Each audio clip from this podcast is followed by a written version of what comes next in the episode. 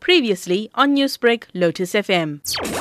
Uh, the Newlands police uh, received a call that there was a shooting that was taking place at the Barracuda Road in Newlands East. Uh, on their arrival, they noticed that it, there was a man who was allegedly shot and wounded, and he was taken to hospital for treatment. Therefore, we have opened a case of attempted murder uh, for further investigation, and at this stage, we don't know the motives behind the, the shooting. Lieutenant, is this particular area in Newlands notoriously associated with crime?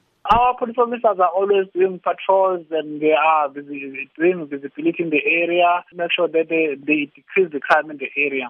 But we are also appealing to the members of the community to come to be involved and help the police in identifying those uh, suspects who are involved in any criminal activities in the, in the, area. They can also report criminals that are wanted by the police by contacting or phoning our crime stop number. I know, Lieutenant, it just happened this morning, but has any arrest been made on the suspect yet? At this stage, there's no arrest made, but our police officers are still hunting the suspects who allegedly shot and wounded this area. Just lastly, Lieutenant, you can correct me if I'm wrong, but the last time we heard about the police intelligence driven operations, it was in March. What is the status of that operation where you embarked to communities in order to seize illegal firearms from the wrong hands of the public? Our crime intelligence uh, unit are working hard in gathering information that lead to uh, arrest of some people in the province as well as recovering some firearms in the province as well. Uh, we do recover fire, illegal firearms and we do arrest people who are involved or who are in possession of those illegal firearms.